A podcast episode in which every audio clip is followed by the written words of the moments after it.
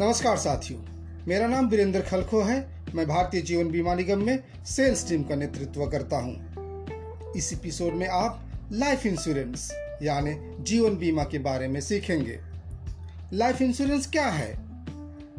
What is life insurance जीवन बीमा किसी व्यक्ति की आकस्मिक मृत्यु होने के कारण परिवार को होने वाले वित्तीय हानि की क्षतिपूर्ति करता है और जीवित रहने पर व्यक्ति के लॉन्ग टर्म फाइनेंशियल गोल की पूर्ति करता है।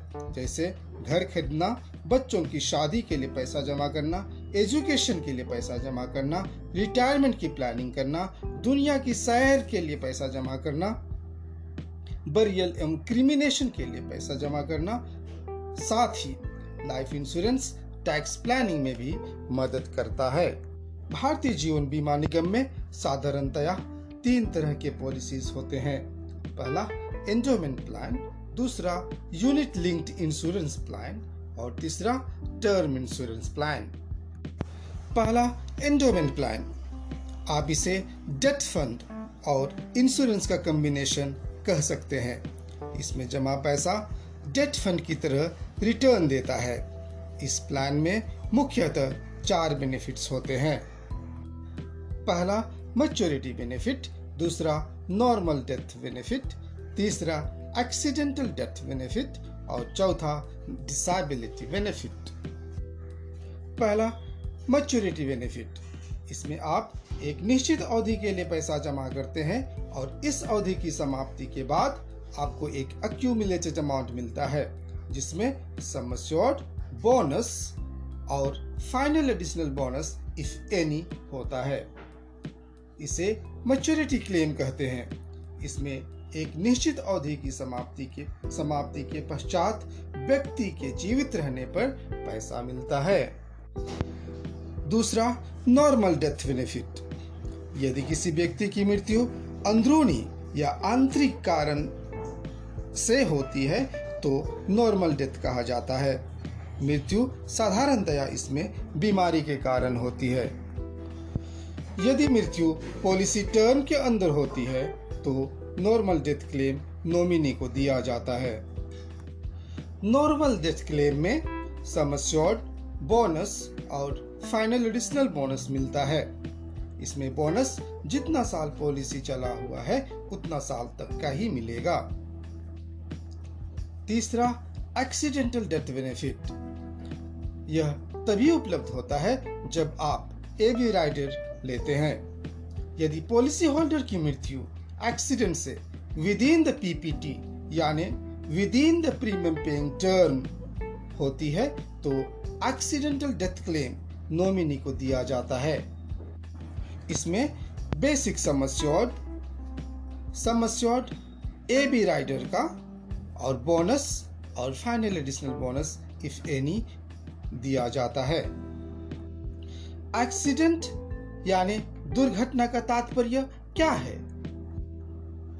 एक्सीडेंट के तात्पर्य यह है कि यदि कोई भी घटना अचानक, अनपेक्षित, अनैच्छिक, बाह्य कारण से हिंसा और प्रत्यक्ष रूप में घटित हो तो उसे एक्सीडेंट माना जाता है।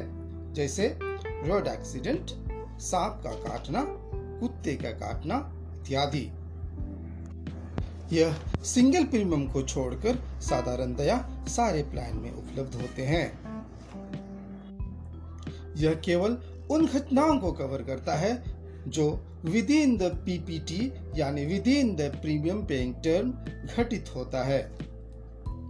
एक्सीडेंट डेथ तभी माना जाता है यदि मृत्यु दुर्घटना होने के 180 दिन के अंदर होती है। यह घटना with in the grace period होनी चाहिए। इसमें 18 से 70 साल के उम्र तक के लोगों का कवर होता है। ए बी राइडर सम के बराबर या इससे कम होता है। ए बी राइडर मैक्सिमम एक करोड़ का होता है, किंतु जीवन सिरोमणि में यह दो करोड़ है। चौथा परमानेंट डिसेबिलिटी बेनिफिट अर्थात अपंग होने पर लाभ। यदि policy holder A B D B rider यानी एक्सीडेंटल बेनिफिट और डिसेबिलिटी बेनिफिट राइडर को ऑप्ट किया होता है तो एक्सीडेंटल डेथ बेनिफिट और disability benefit is payable when event occurs within the policy term ध्यान रहे ए बी राइडर में घटना पीपीटी के अंदर होनी चाहिए, यानी प्रीमियम पेइंग टर्म तक ही ए बी राइडर में एक्सीडेंटल डेथ कवर होता है, परंतु A B D B rider में यह पूरे पॉलिसी टर्म तक कवर होता है। A B D B rider Jeevan number, Aadhaar Stambh, Aadharshila unit link plans और सिंगल प्रीमियम प्लान्स में उपलब्ध नहीं है।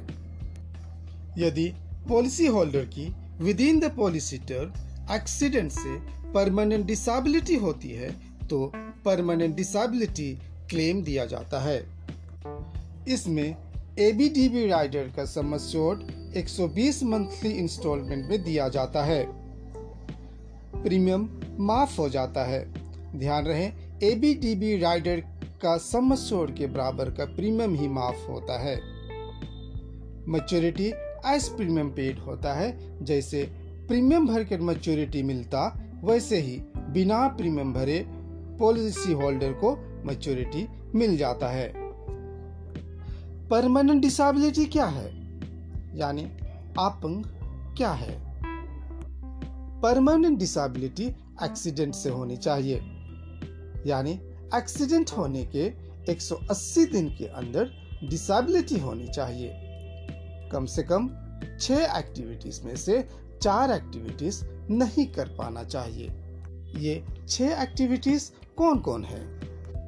पहला ड्रेसिंग यानी खुद से कपड़ा पहनना और कपड़ा उतारना। दूसरा वॉशिंग यानी पर्सनल हाइजीन मेंटेन कर पाना। तीसरा फीडिंग यानी प्लेट से मुँह तक खाना खुद से ले जाना। चौथा टॉयलेटिंग बिना किसी के सपोर्ट के टॉयलेट करना। पांचवा मोबिलिटी यानी एक रूम से दूसरे रूम तक जाना।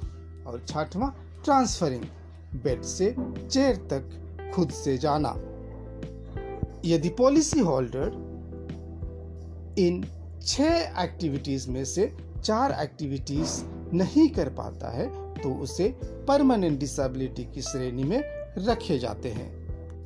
Permanent disability authorized medical examiner examiner के द्वारा डिसेबिलिटी सर्टिफाइड होना चाहिए। ऑक्यूपेशन से संबंधित एक्सीडेंटल बेनिफिट के कुछ ऑक्यूपेशनल एक्सक्लूशंस हैं, जिनकी जानकारी आप दिए गए लिंक के माध्यम से ले सकते हैं। धन्यवाद।